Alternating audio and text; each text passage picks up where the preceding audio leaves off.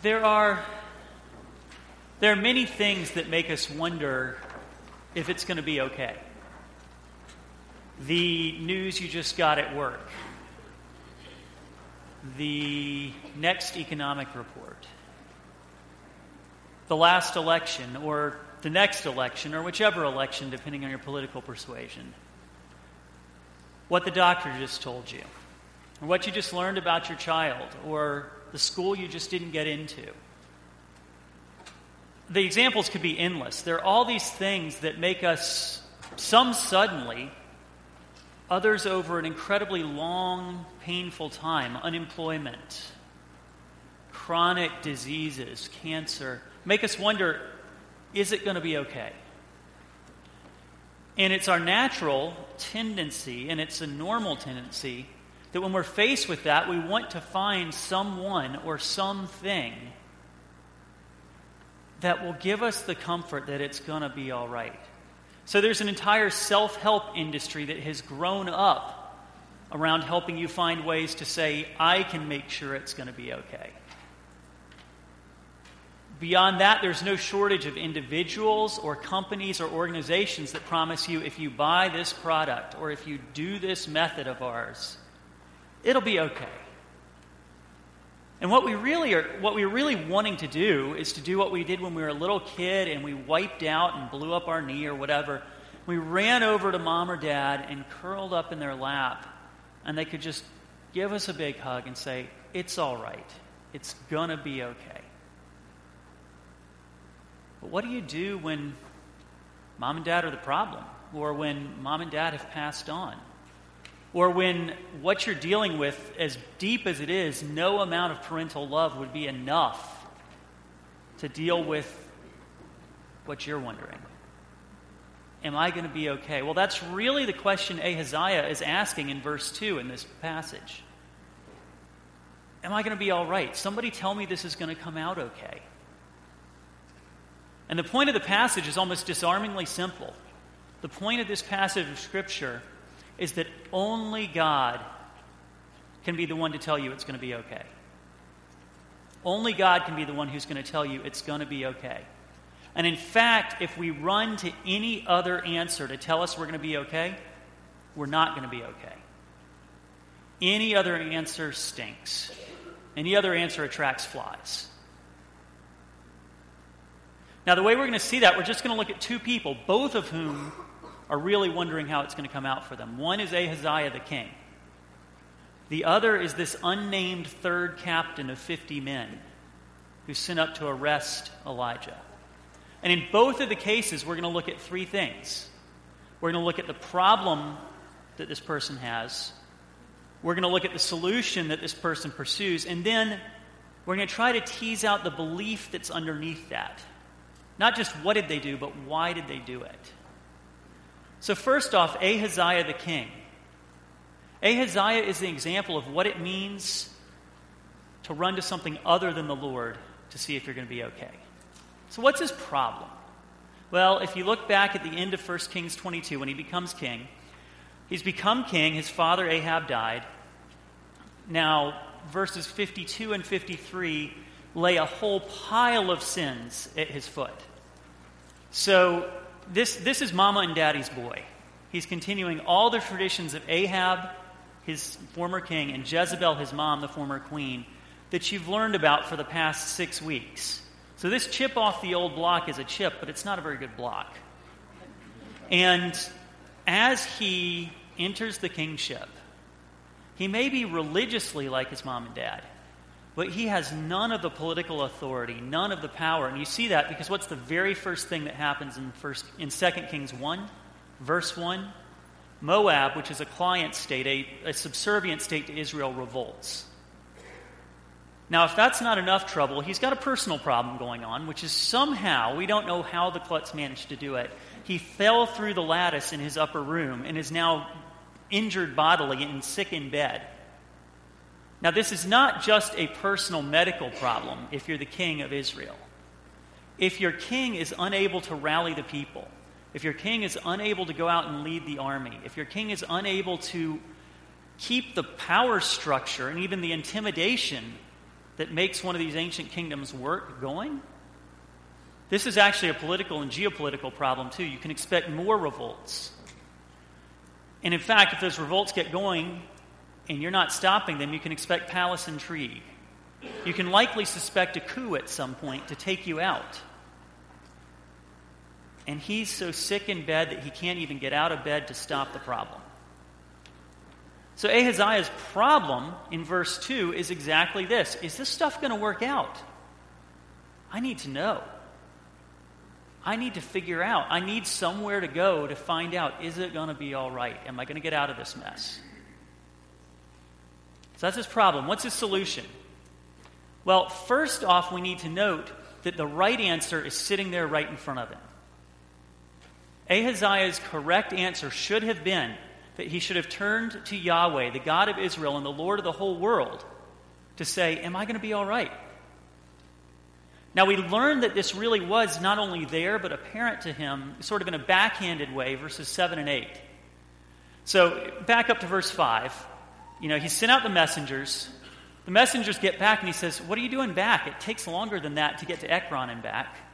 Why are you already back here? And they say, Oh, a guy met us on the way and sent us back with this message. And they give him this message of doom.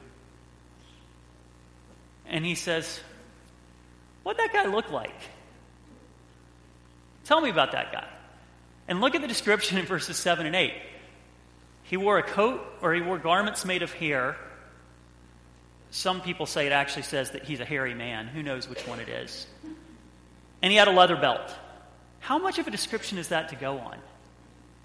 And do you think there might be more than one person in the nation of Israel who met that description? But what does the king say? It's Elijah the Tishbite. Makes you suspect he already knew who this was. He's just confirming what he already suspected. It's that same Elijah that plagued my mother and father. It's that same troublesome prophet of Yahweh that has made a mess year upon year and decade upon decade. He, he knew that there was a prophet of Yahweh there. He knew that it was available to consult the God of Israel. The right answer was right in front of him, but he didn't take it. What did he do instead? He sends messengers to Beelzebub, the god of Ekron. Beelzebub is later used in later literature as an epithet even for Satan. Um, so it's, it's debated, by the way, whether it's Beelzebub, which literally translates Lord of the Flies. And it may very well have been that may have been the name of this god. It may have been Beelzebul, which would mean Baal is a prince. Seems a slightly better name for your god, don't you think? Um, if it were that, it seems that what happened is the Israelites decided to call him Beelzebub instead of Beelzebul. Yeah, you may say Baal's a prince. We say he's the Lord of the flies. And this is how you write about your enemies. And that's the key point. To understand this text, you need to know one fact of geography. Ekron was a Philistine city. It was one of the five capital cities of the Philistines, the ancient enemies of Israel, the mortal enemies of Israel, the people they had been fighting for centuries. So Ahaziah, with the right answer to consult the God of the universe right in front of him, instead sends messengers to the God of an enemy city, their mortal enemies, to find out if he's going to be okay. Why would he do that? What's the belief system that's running out there underneath Ahaziah that would make him do this? And this is sort of a basic principle of humanity, by the way. We do things because we believe other things. Not just intellectually, but with our heart, even. We have certain beliefs, and our beliefs do matter because they lead to actions. And so, if you take our actions and you sort of try to decompose and get underneath them, you can often figure out, and you can do this with yourself you figure out what is it that I'm really believing here. And if I keep telling lies, what is it underneath that activity that's what I really believe? If I keep getting drunk and you know off my rocker, what is it that I believe that's leading me there? Well, you can do the same thing biblically with limits. What is it that Ahaziah believes?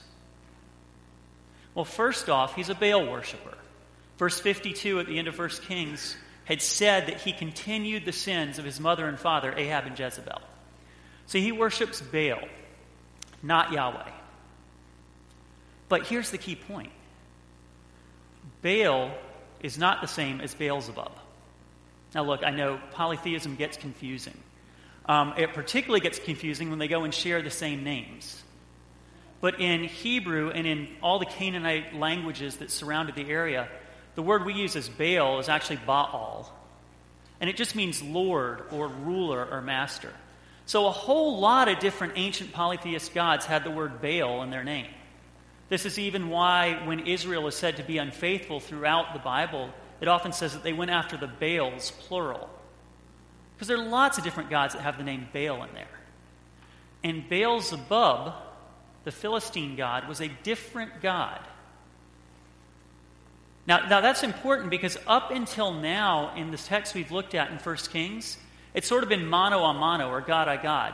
Yahweh versus, a, versus Baal. And you've seen encounter after encounter where God and Baal are taking each other on. It's been one on one. But what we see Ahaziah doing in this text is a different religious move. He is a Baal worshiper. Yet, when it comes time to figure out is he going to be okay, he sends messengers to a different god down further south, the god Beelzebub of Ekron. Why? Because this god was thought in the ancient world to have the power of prophecy. So, what is Ahaziah doing here? I worship Baal in some parts of my life. But you know what? In other needs, I need a different God. And so in these other areas of my life, I'm going to segment my life. And in this area of my life, I need Beelzebub, not Baal. And you know what? Probably in this other area of my life, I need Asherah. He probably even would have been willing to say, in this area of my life, I need Yahweh.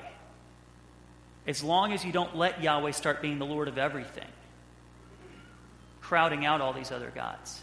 He's basically making a pluralist move here saying there are a bunch of different gods, a bunch of different stories, and they all have their place, and it's okay if I segment my life to give each God a little spot. But Yahweh, didn't, Yahweh doesn't take that very well. And we'll come back to that in a second. Um, what's interesting is this move that he's making is really the same move we make today.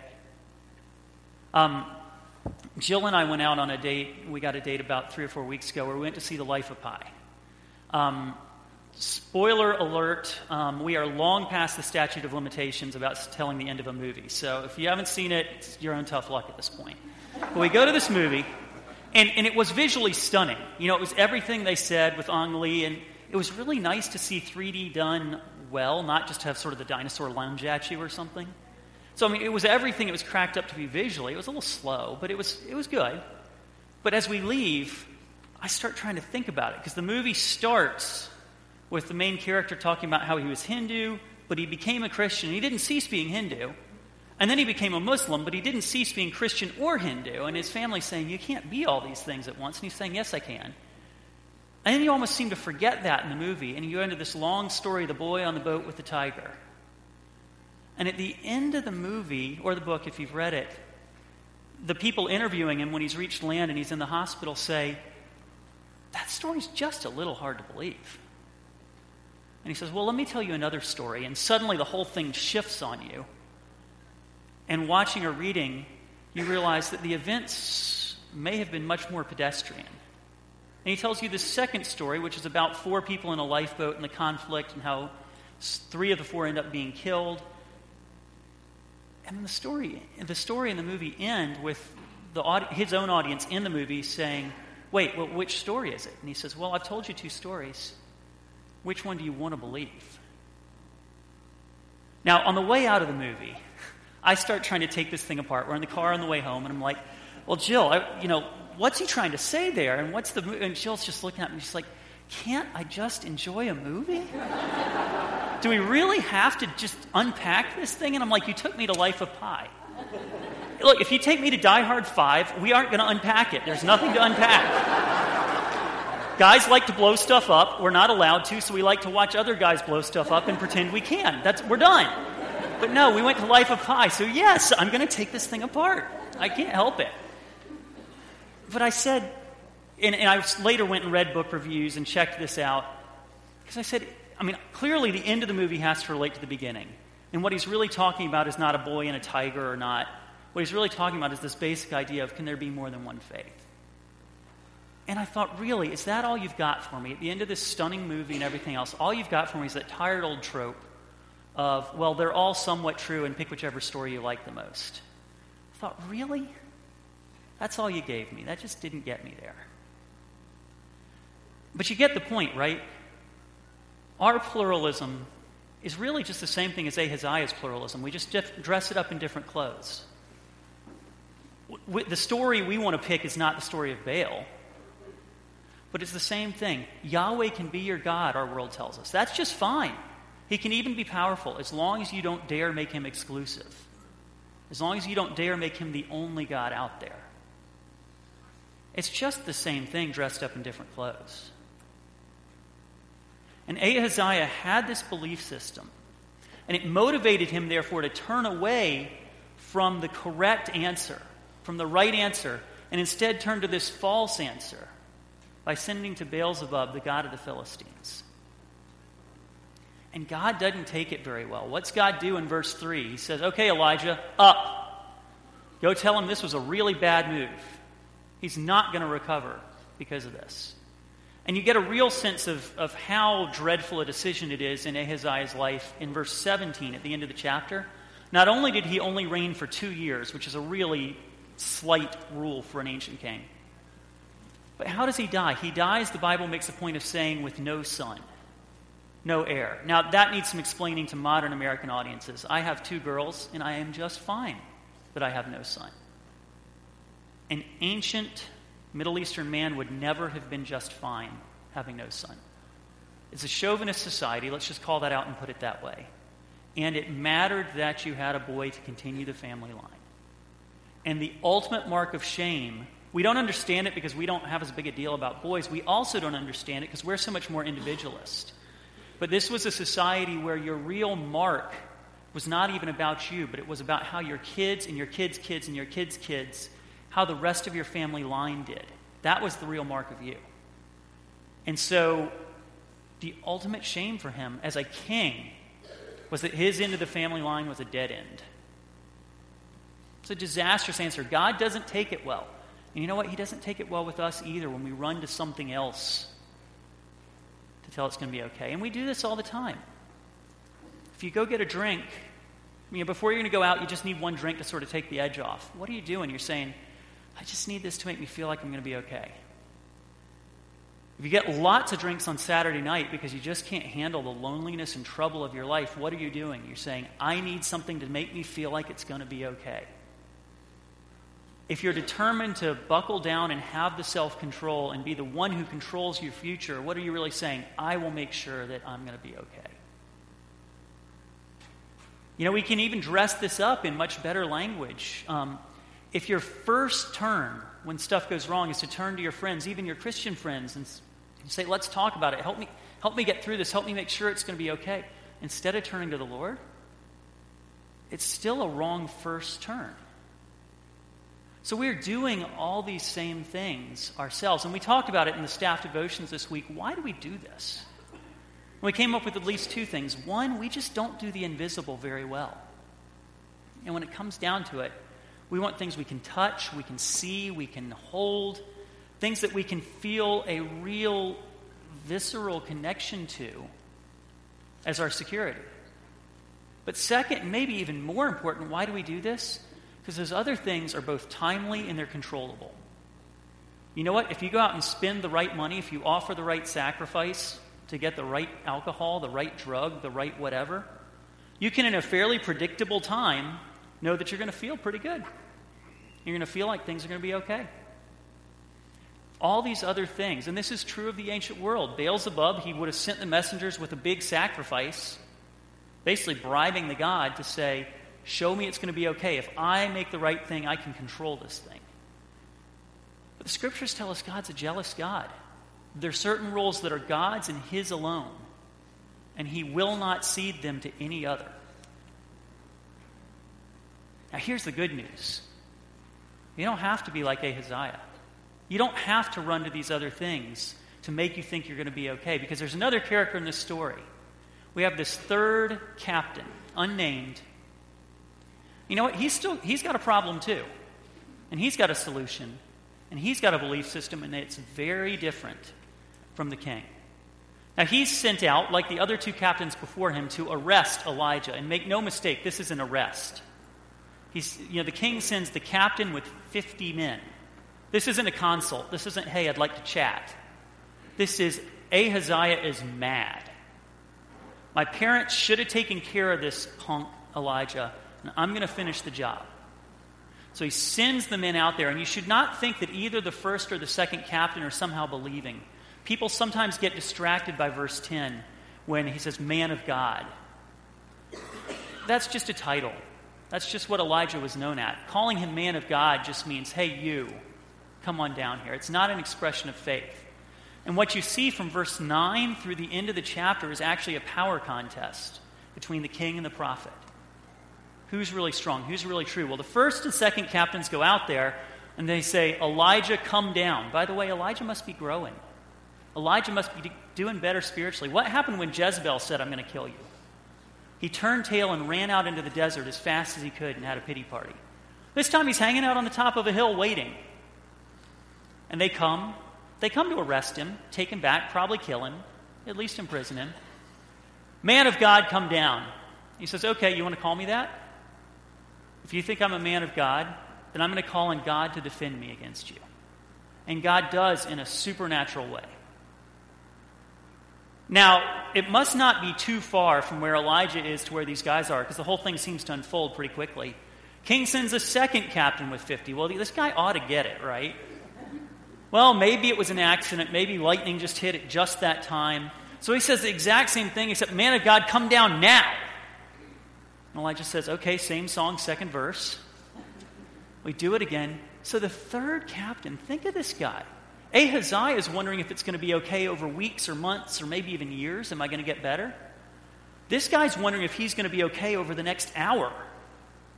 As he walks with his 50 men and then walks up this hill towards Elijah, the king, his boss, has sent him and said, Bring back Elijah. Once might have been a coincidence, twice clearly ain't a coincidence. He's walking, he's walking up the hill to his own execution and he knows it. So if anybody's wondering whether he's going to be okay in this passage, it's this captain, right? What's his solution? His solution is to go forward, go up to Elijah, verse 13, and kneel down and beg for mercy. To say, Look, I know what has happened. Please have mercy on the life of me, your servant, and these 50 men that I command. I know you could do this to us, just like the last ones. I know that we even in a sense, deserve death because we're part of this contest between you and the king and we're his emissaries. But please have mercy on us. And what does God do? Make no mistake, it's God who has mercy on them, not Elijah. Verse 15 God tells Elijah, it's okay. You can go with him. And as a result, Elijah doesn't call on God to defend himself, but God's the one who initiates the mercy here. God says, This guy's safe. You can go with him. You can trust you're not going to get stabbed in the back, arrested, killed, thrown in jail, whatever. Go on down. So they go on down together to the king. What belief system was going on in this captain that would have motivated his actions? Well, certainly he gets that God's powerful, right? He's seen what's happened to the first two fifties. But it's not just that, because if all he thought it was was God's powerful, then he's stuck, stuck between a rock and a hard place. The rock is King Ahaziah. What do you do if you're a military commander and the king tells you to do something and you don't do it? You get killed. That's treason. On the other hand, the hard place is Yahweh, who apparently is going to burn him up if he goes up there. Now, if all he thought is that this is a power issue, what would he do? Well, he'd say, pretty dang dangerous to cross the king. It's even more dangerous to cross God. I'm going to disobey the king and run for my life. Something like that. But that's not what he does, is it? because he knows more than that. He knows the character of Yahweh. So instead, he goes forth knowing that God is both powerful and a God of mercy. So he is able to go up to Elijah and say, I know I deserve to be a dead man for coming here. God is a God of mercy, and I can lay my life before him and trust on him to forgive, and trust that he will not smite me like I deserve. So, his belief system, he knows that God is both a God of power and a God of mercy. And as a result, he can come lay himself before Elijah and trust that God will forgive him. Now, you and I can do the same thing. Why can we do the same thing? Because on a Thursday night of Holy Week, thousands of years ago, 2,000 years ago, Jesus Christ really wondered if it was going to be okay. Really. I mean, he was God. He knew what was going to happen, right? Well, yes, he was God, but he was also fully human. Orthodox Christianity said he was fully God and fully human, and Jesus Christ, the human being in the garden, knows that Judas Iscariot has run off to betray him. He knows what the leaders of the nation and the Romans are going to do to him. He knows what it's going to mean to hang on a cross, and he even knows that he's going to experience the full wrath of God, that he is going to die for the sins of humanity. Don't minimize what Jesus went through because of his divinity. He desperately, as a human, needs to know this is going to be okay. And he is betrayed. He is crucified. He does die feeling every bit of God the Father's wrath for sin. And on the third day, it's okay. He rises again from the grave, up in glory, and goes and right now reigns at the right hand of God the Father Almighty. That means it's going to be okay for you. That means it's going to be okay for me. We can believe that. What do I mean? Same three categories our problem, our solution, our belief. What's our problem? When you really come down to it, our problem is so much worse than anything you thought of when I started this. It's so much worse than the job news. It's so much worse than the health news. It's so much worse than the family news. And I don't mean to minimize any of those things, they are terrible. They are terrible, and they are hard, and they keep us up awake every night but we don't pay attention to the even deeper problem. The even deeper problem being that Romans 3 tells us that all have sinned and fall short of the glory of God. That our real problem is not even all these things, that as bad as they are, are still temporal. Our real problem is there is another life after death. And that life you will be raised, I will be raised either to God's glory and goodness forever or to God's judgment and wrath forever. Now, I dare say that's not how most Americans think of themselves. Most Americans think of ourselves as, hey, I'm basically good with a few bad things around the edges. The Bible, no offense, but if you take it, I'm sorry, the Bible says that's hogwash. You're not basically good with a little mess around the edges. You're basically sinful and awful with a little good around the edges. And our problem, the Bible says, is that the wages of sin is death. Let me try to illustrate that. Um, William Golding book titled Lord of the Flies from about the 50s or so. I'd have to look about exactly when it was. Controversial book when it comes out. Why? Because it's a story of a bunch of British lads who end up marooned on a paradise island. Um, they need really nothing. The land has everything they're going to need. They start out with a civilization of sorts, an organization, and they very rapidly, through the book, devolve into tribalism, into savagery, they start imagining that there's this beast on the island. Um, they somehow manage to catch and kill a pig, and they mount its head on a stick and offer it to this beast as an offering. This becomes the title of the book, The Lord of the Flies, as well as a dead pig's head is going to be attracting flies. And near the end of the book, well, not near the end, but pretty close, Simon um, stumbles across it and starts having almost this hallucination, and the head starts talking to him and giving the words that pretty much everybody would acknowledge are the author's words. And the pig tells him, There's no beast. You guys have made the beast up. Or more precisely, the beast is inside every one of you. You are the beast. You are the problem. And that is the biblical message is the beast is inside every one of us. We all are sinners. This is our problem. What's the solution? The solution is to do the exact same thing this captain did walking up to Elijah. God, you are right. I deserve death for my sin. I get it. But I know who you are. And I know that you, while you are just and powerful, are merciful and you love to forgive sin. Please have mercy on my life, Lord, and all these with me. I throw myself on you. That is our solution. And you can trust in that. What can you believe? You can believe in that. Why? Because the person to whom you are going to beg forgiveness, just like this young man went up to Elijah. The Jesus Christ to whom you are going to beg forgiveness is the one who died for you.